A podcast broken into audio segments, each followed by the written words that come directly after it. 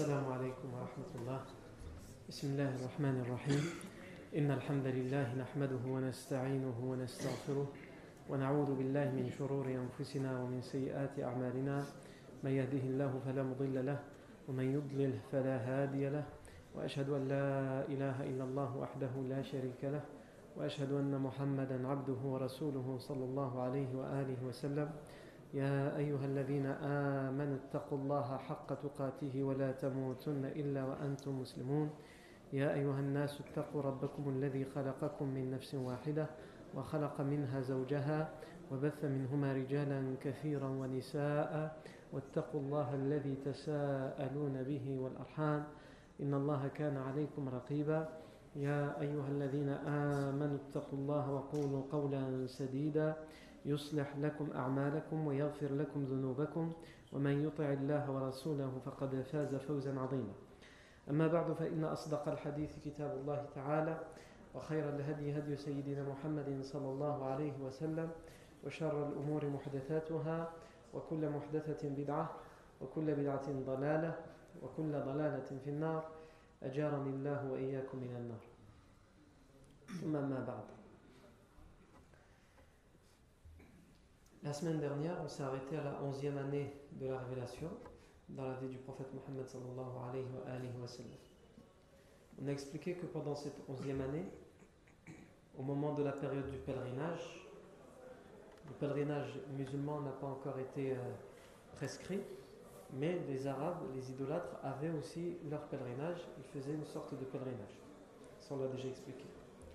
Pendant la période du pèlerinage, comme à son habitude, le prophète profitait de la présence de multiples tribus de la péninsule arabique pour les appeler à l'islam.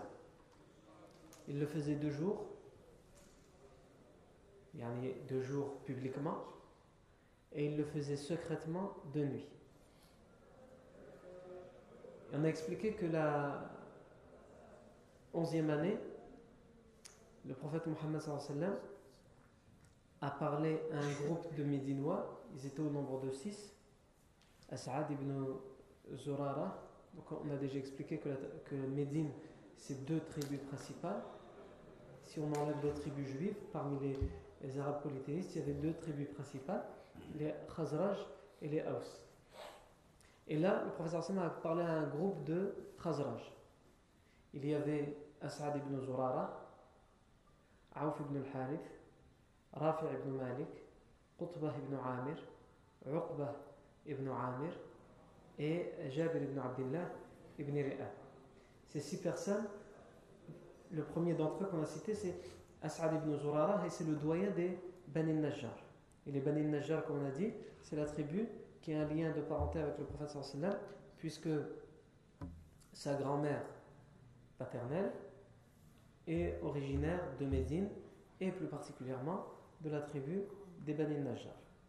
Et As'ad ibn Zurara, c'est le doyen, c'est-à-dire le chef des Bani al-Najjar. Et ces 6 personnes vont être les premiers Médinois à se convertir à l'islam. Même si on a dit qu'il y avait une éventualité que d'autres personnes ont été en réalité les premiers convertis avant eux. On va pas revenir dessus, on a cité par exemple Iyas ibn Mu'adh, Al-Suwayd également, ibn al-Samit. On les a cités pour dire que ces gens-là, on sait qu'ils sont rentrés en relation avec le professeur Sallam, ou plutôt le professeur Sallam est rentré en relation avec eux, qu'ils ont été satisfaits de ce qu'ils ont entendu de la part du professeur Sallam, mais on n'a pas de preuve flagrante pour dire qu'ils ont accepté de se convertir à l'islam. Donc, il y a 6 Médinois qui se sont convertis à l'islam, la 11e année de la révélation. Il faut bien comprendre qu'au moment où ces 6 personnes de Médine se convertissent à l'islam, on est la 11e année de la révélation. Il faut prendre conscience que ça veut dire que ça fait 11 ans que le prophète ﷺ appelle, de manière pacifique évidemment, les gens à l'islam. Il expose le message de l'unicité d'Allah, le message de l'islam, et qu'il ne reçoit en particulier de la part de sa tribu, de la Mecque, les Quraysh, il ne reçoit de leur part que persécution, torture, insultes, blasphème, crachat, sacrilège, etc., etc., etc. Et pendant ces 11 années où le professeur sallam a vécu, peine après peine, difficulté après difficulté, épreuve après épreuve, épreuve dans son rôle et dans sa mission de transmettre la religion, mais aussi les épreuves et les difficultés dans sa vie de tous les jours, comme n'importe quel homme. Parce qu'il est prophète, mais il est aussi un homme. Et il a aussi ses épreuves. Comme par exemple, la perte des personnes qui lui sont très chères, comme son épouse Khadija, radiyallahu anha, et son oncle Abou Talib.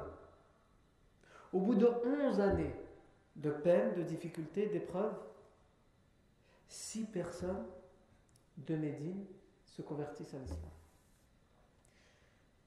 On a l'impression que c'est quelque chose d'anodin. 6 personnes, c'est pas grand chose. Mais c'est, fil haqiqa, des fruits. Et ce sont les premiers fruits de plusieurs vagues de fruits qui vont arriver. Mais les graines de ces fruits, ils ont été plantées quand ? Les graines de ces fruits ont été plantées 11 années auparavant. Le prophète sallallahu alayhi wa sallam a commencé son travail 11 années auparavant et il commence à peine à récolter le fruit de son travail, le fruit de sa patience à toutes les épreuves, à toutes les difficultés, à toutes ces peines qu'il a dû supporter et qu'il a dû vivre. Allah Azza wa Jal lui envoie la conversion des 6 Médinois. Pourquoi ? Pour le soutenir là où il en a le plus besoin, dans une tribu extérieure de la Mecque et une tribu puissante comme celle de Médine, les Aws et les Khazraj. Mais Allah Azza wa Jal aurait pu tout à fait guider ces personnes dès la première année de la révélation, sans que le prophète sallallahu alayhi wa sallam ait à subir tout ce qu'il a subi, sans que le prophète sallallahu alayhi wa sallam doive faire face à tout ce qu'il a dû faire face. Allah Azza wa Jal, il dit soit il a choisi.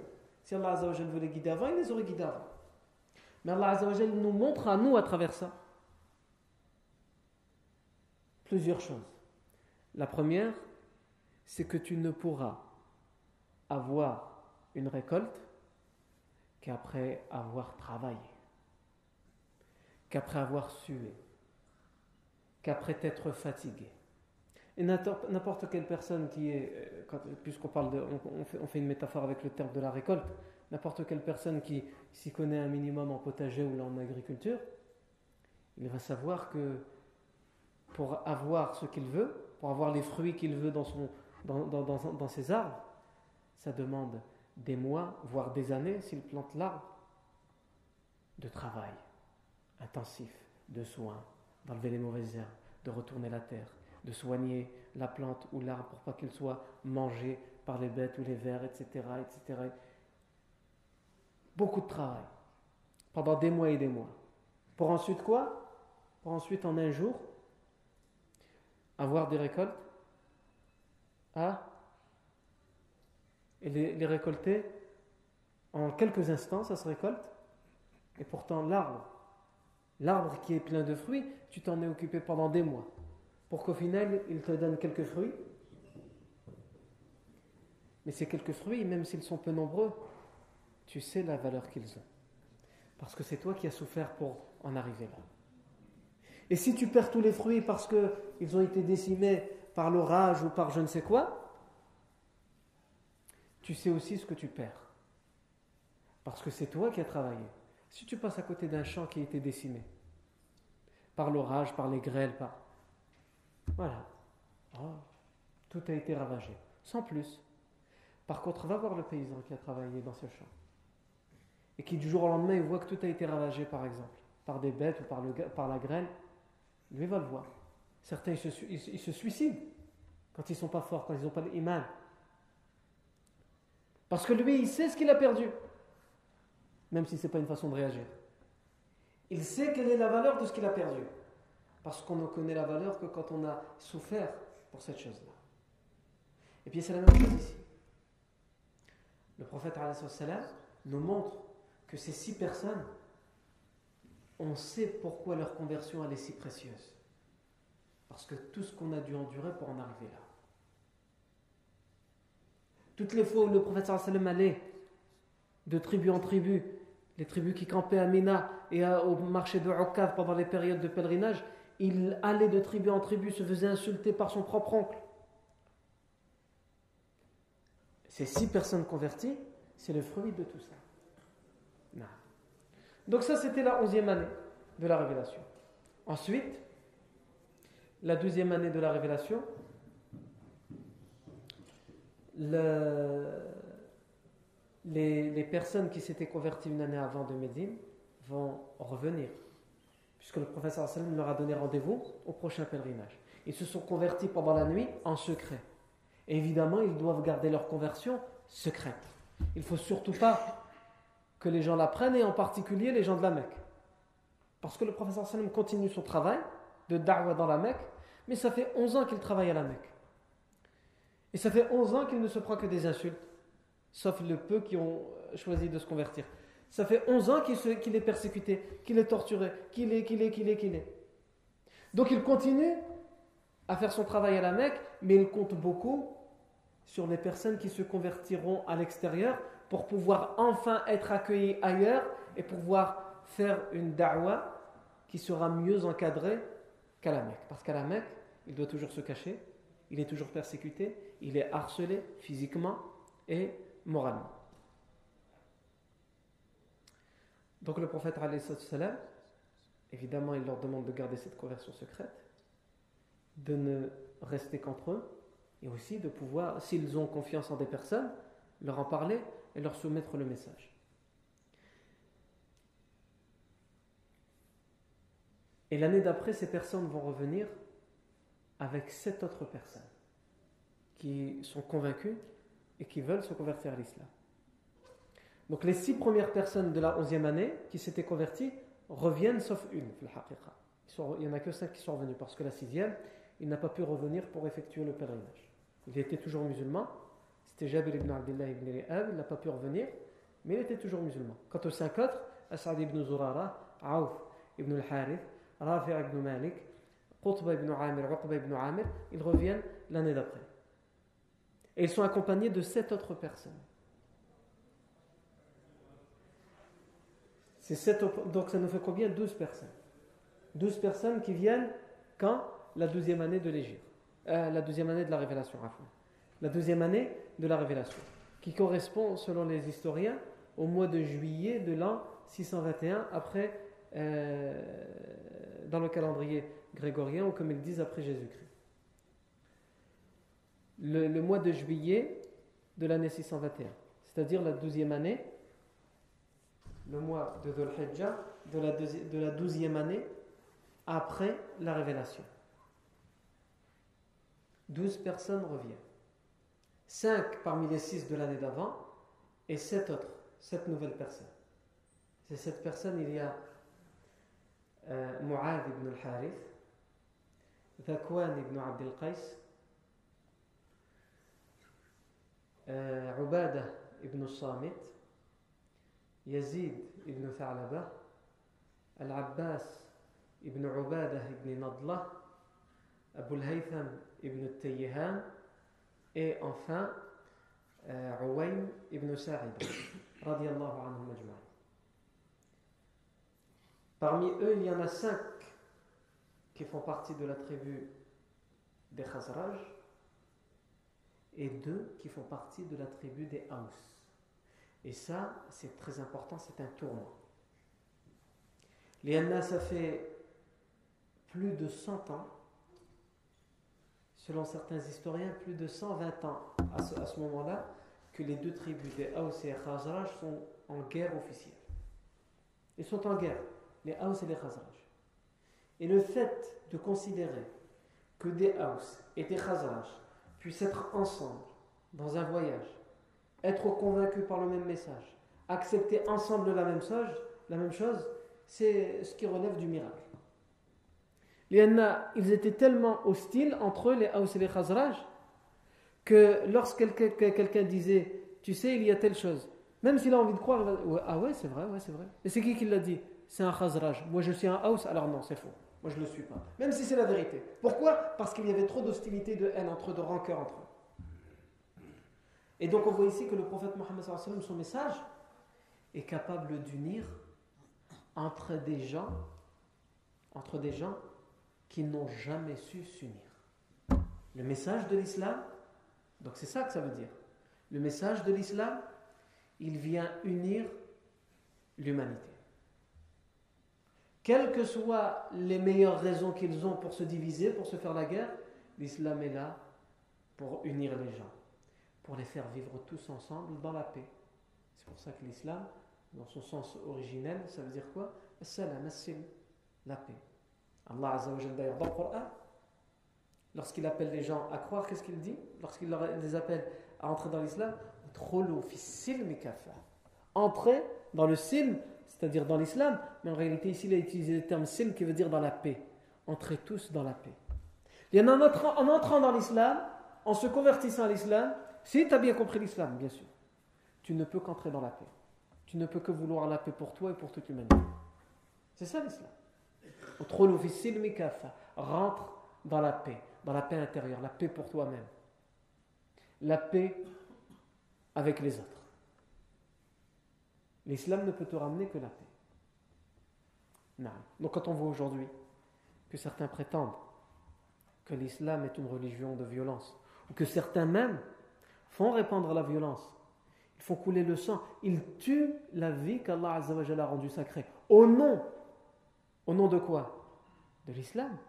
Et l'islam, ça veut dire quoi? La paix. Au nom de la paix, ils sont dans un paradoxe total. Ils sont dans une contradiction avec eux-mêmes. Comment tu peux vouloir la guerre au nom de la paix? Comment tu peux vouloir tuer au nom de ce qu'il y a de plus sacré? Non.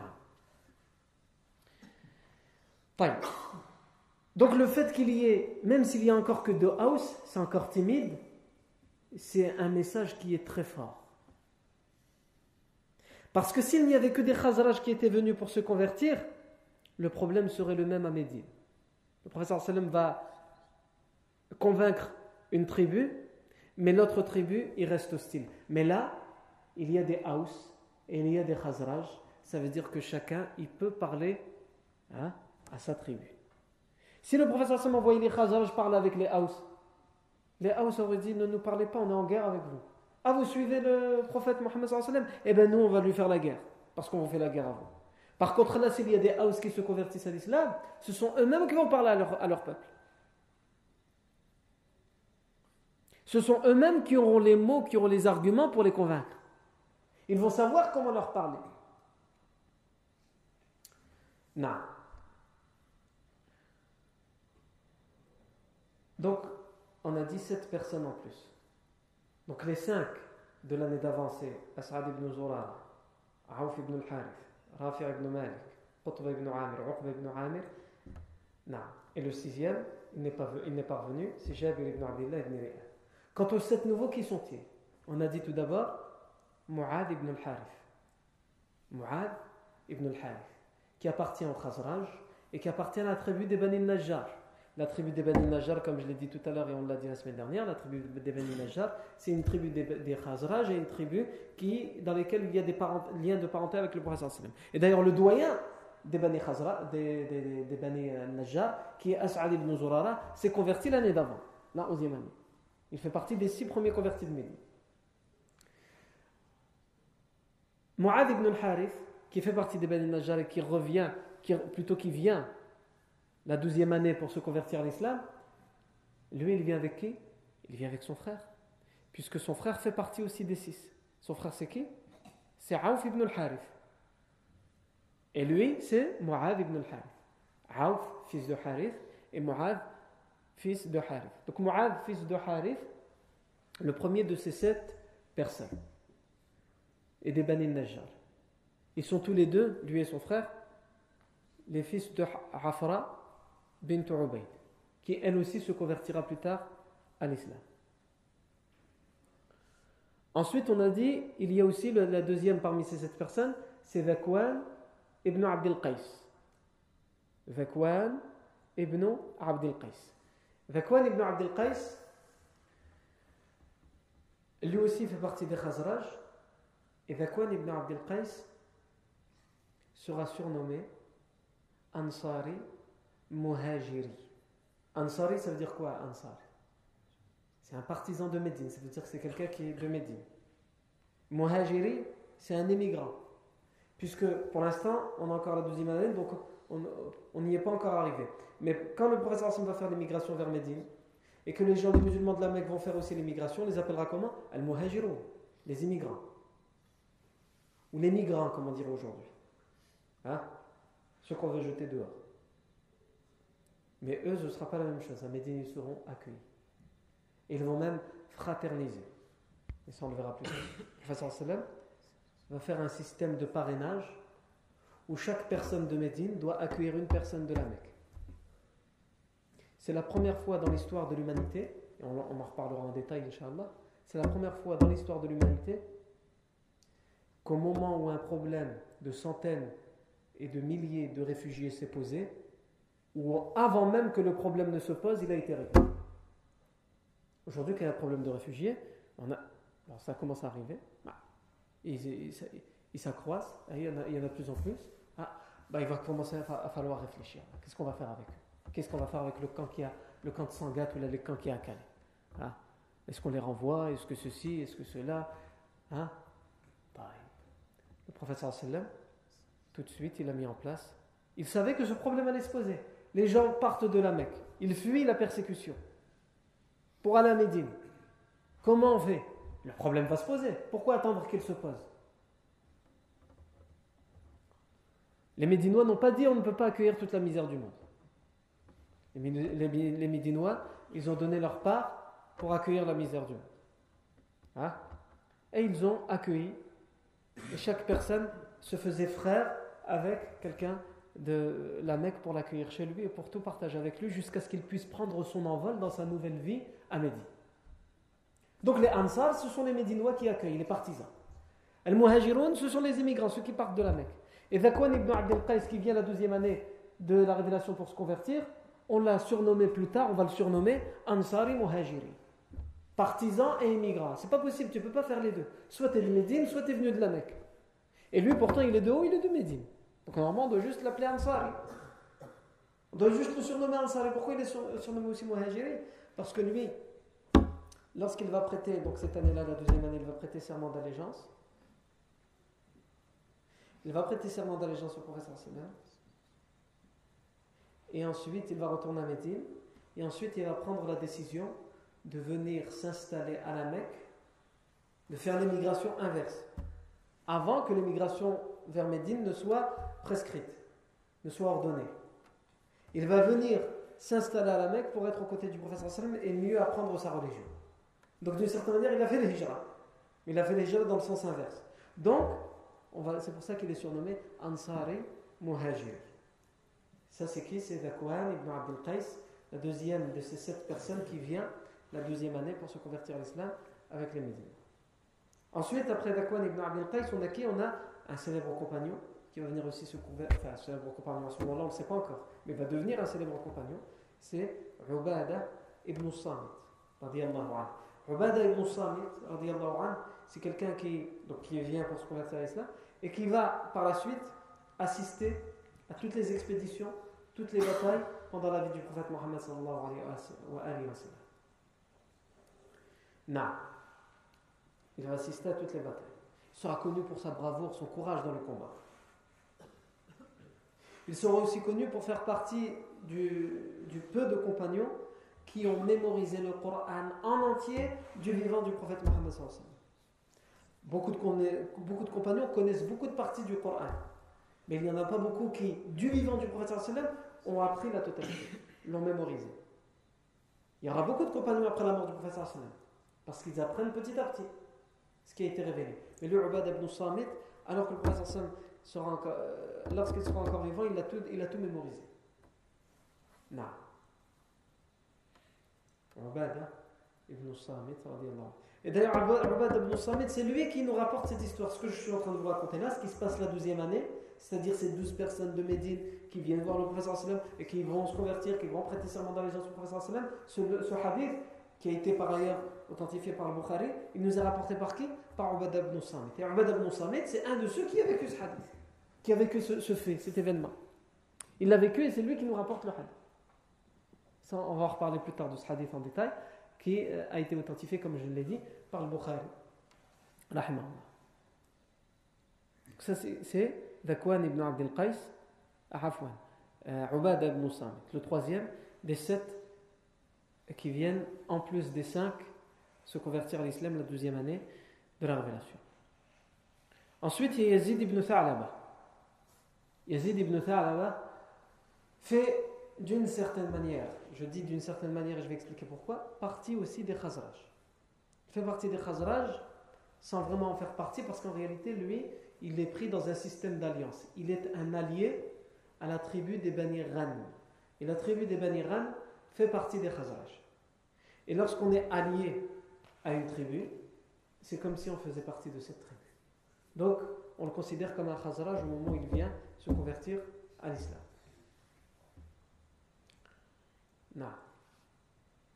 Après Yazid ibn Tha'labah, il y a Al-Abbas ibn Ubadah ibn Nadlah. Al-Abbas ibn Ubadah ibn Nadlah, qui lui mourra plus tard à la bataille de Uhud. Il participera à la bataille de Uhud et il mourra en martyr à la bataille de Uhud. Et ensuite on a Abu al-Haytham ibn al-Tayyihan. Abu al-Haytham ibn al-Tayyihan, on dit de lui, on rapporte de lui qu'il détestait l'idolâtrie. Il détestait le polythéisme. À un tel point que lorsqu'il voyait les statues, il faisait un blasphème. C'est quoi ce blasphème? On rapporte de lui qu'il soupirait. Ça, c'était grave pour les polythéistes.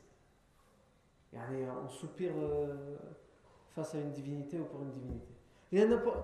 Il utilisait sa raison.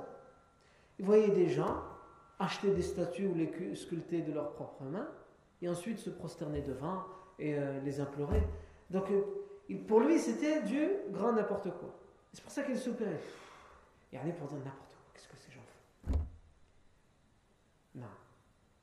Mais il n'avait pas encore connaissance de l'islam. Et lorsqu'il va prendre connaissance de l'islam, il va venir la 12e année, lui aussi, pour se convertir à l'islam. Abu al-Haytham ibn al-Tayyihan. D'ailleurs, il n'y a pas que lui qui était comme ça à Médine. On rapporte aussi qu'As'ad ibn Zurara, lui aussi, détestait l'idolâtrie et le polythéisme.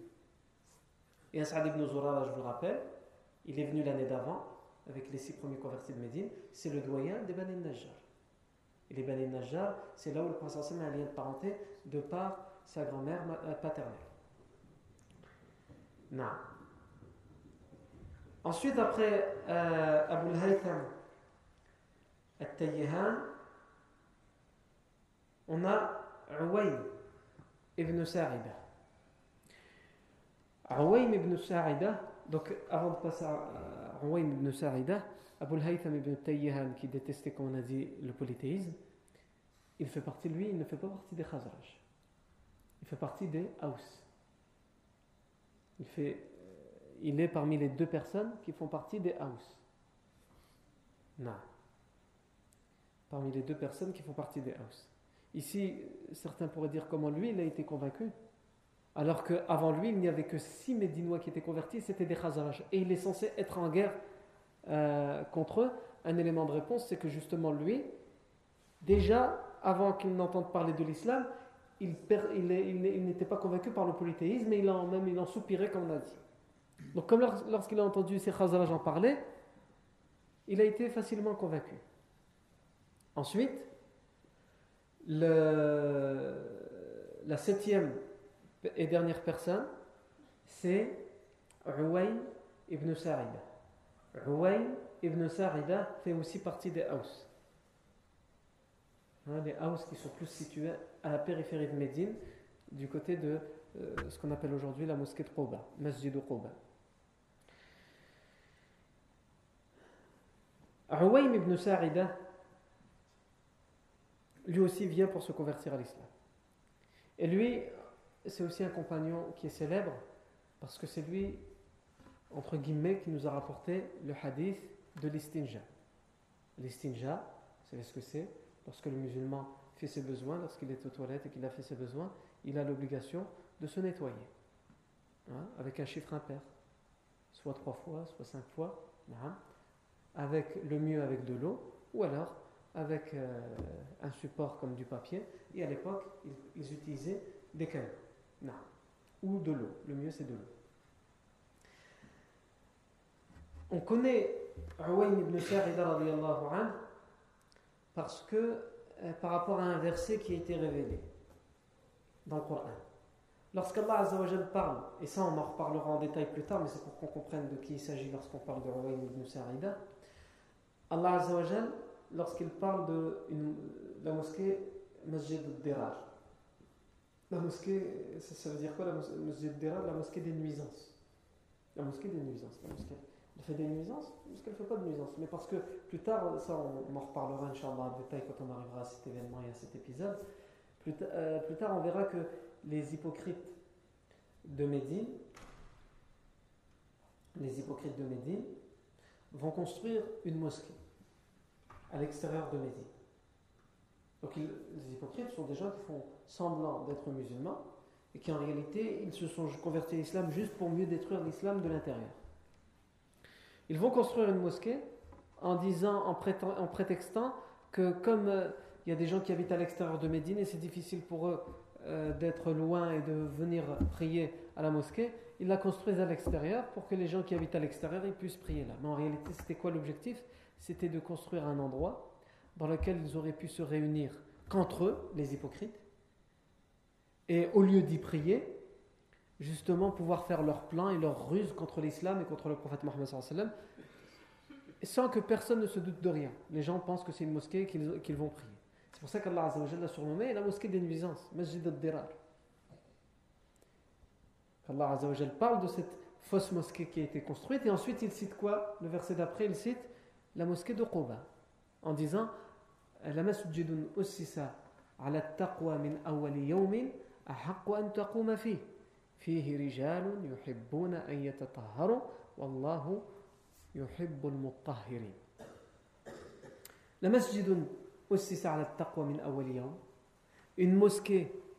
Allah Azza wa Jalla a d'abord parlé de Masjid Dira, la mosquée des nuisances, et ensuite il cite la mosquée de Quba en disant par contre une mosquée, contrairement à la mosquée des nuisances, une mosquée qui a été construite, qui a été fondée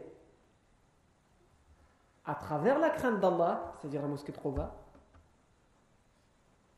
min awaliyam, dès le premier jour, dès qu'on l'a construite, on l'a construite pour Allah, par crainte d'Allah, par conviction pour Allah Azza wa Jal. Ahaqqu an taquma fi, mérite plus que tu y fasses ta prière. Donc pour ceux qui sont à l'extérieur, il y a la mosquée de Quba. Pourquoi ils construisent la mosquée de Dirar à prétexte qu'ils sont loin? Et la mosquée de Quba, pour ceux qui sont à la périphérie de la ville. Non. Celle-là, qui a été construite par crainte d'Allah, sincèrement, elle mérite plus que vous y priez.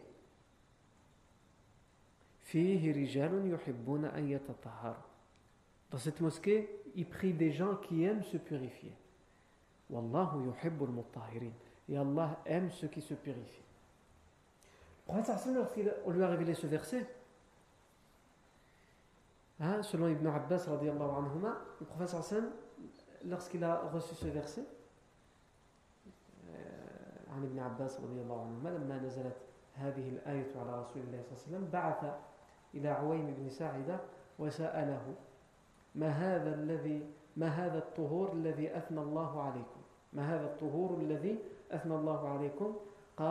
ما خرج منا رجل ولا امرأة من الغائط إلا وغسل فرجه أو مقعدته فقال النبي صلى الله عليه وسلم وهو هذا. Le prophète sallam, selon Ibn Abbas radiyallahu anhuma, lorsque ce verset lui a été révélé, dans cette mosquée, la mosquée de Quba, le verset nous dit quoi? Il y a des gens qui aiment. Fihi rijalun yuhibbuna an yatatahharu. Il y a des gens qui aiment se purifier. Wallahu yuhibbul mutahhirin. Et Allah aime les purificateurs, ceux qui se purifient. Il y a des gens qui aiment se purifier. Enfin, c'est que lui et que tous les musulmans aiment se purifier. Donc il comprend à travers ce verset qu'il y a quelque chose de spécial que ces gens-là font dans leur purification, que la plupart des gens n'ont pas forcément l'habitude de faire. Mais eux, ils sont attachés à cette chose-là. Donc il envoie un compagnon des Aws, et qui vit de ce côté-là à la mosquée de Quba, et que le prophète sallam connaît personnellement. Et comment il le connaît personnellement? Justement parce qu'il fait partie du tout premier à s'être converti à l'islam, parmi les 12 qui vont lui prêter serment d'allégeance la 12e année de la révélation. Le prophète sallam choisit de poser cette question à qui? À Uwaym ibn Sa'idah. Il lui dit: quelle est cette purification dont Allah, ou à travers laquelle Allah fait vos éloges et votre compliment dans le Coran? C'est quoi? Et Uwaym ibn Sa'idah lui a répondu: nous, que ce soit les hommes ou les femmes, on a toujours appris, lorsqu'on va faire nos besoins,